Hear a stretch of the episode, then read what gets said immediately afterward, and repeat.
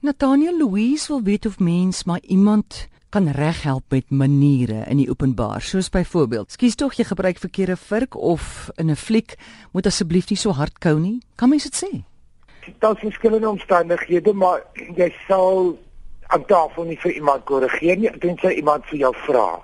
As iemand eet dit is die verkeerde vurk is dit die einde van die wêreld, dit is 'n baie groter ding om die mens um hmm. verneder of in verleentheid te stel of almal aan tafel ongemaklik te maak. Dit maak glad nie saak as jy met die verkeerde vurk eet nie, solank jy nie op jou kos geniet en goeie geselskap het.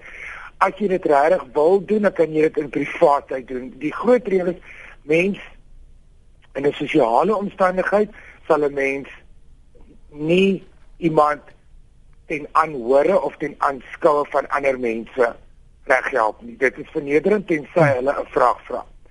Jy kan dit privaat doen of met 'n briefie of met 'n e-pos of in 'n storie vertel of iets in indirek. 'n Fliek is 'n ander storie. Jy betaal om daar te wees, jy het niks met die persoon te doen nie. En mense ek sit in kou kou gom.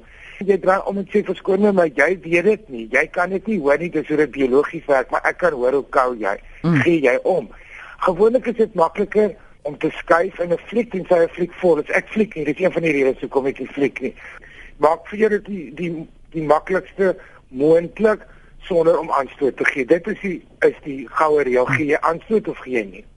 En wanneer jou kind is aan tafel, al is daar ander mense ook aan tafel, tot en met watter ouderdom kan jy jou kind reghelp?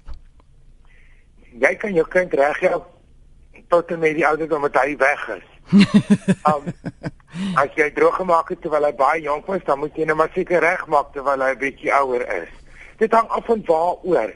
Jy sal nou nie vir jou kind sê, jy weet sit en sit en so en sit en so en sekere persoonlike goed of verleentheidsgoed nie.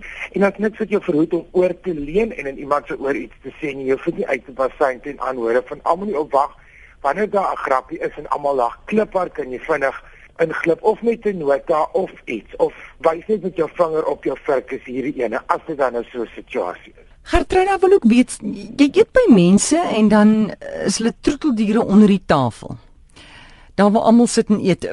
Kan, ek kan dit glad nie vat. Ek skree klipbaar. Ek sê ag nee, ag nee, ag nee totdat hulle dit wegvat. Dit is onhygiënies, dit is onbeskof, dit is mm. onbedagsaam, dit is alles is daarmee verkeerd.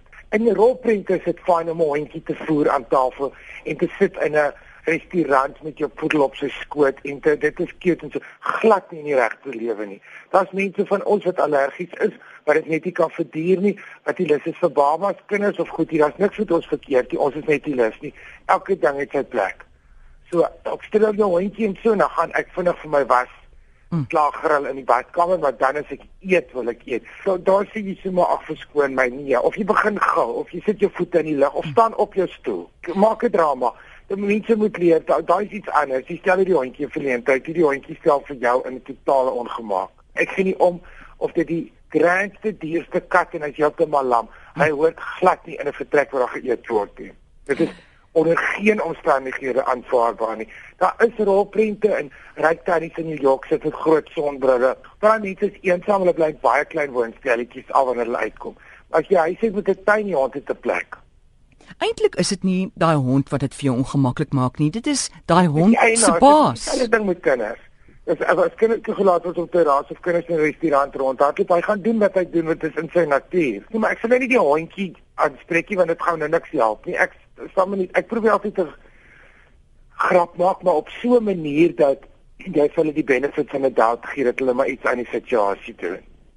Of ek sê dit goed sê, is jy ernstig of is dit 'n speelietjie? Wat gaan aan? Ek gaan opgooi. Mm. Sê dit net kry dit oor, kry dit uit jou stelsel uit, maar dit is maar nonsens.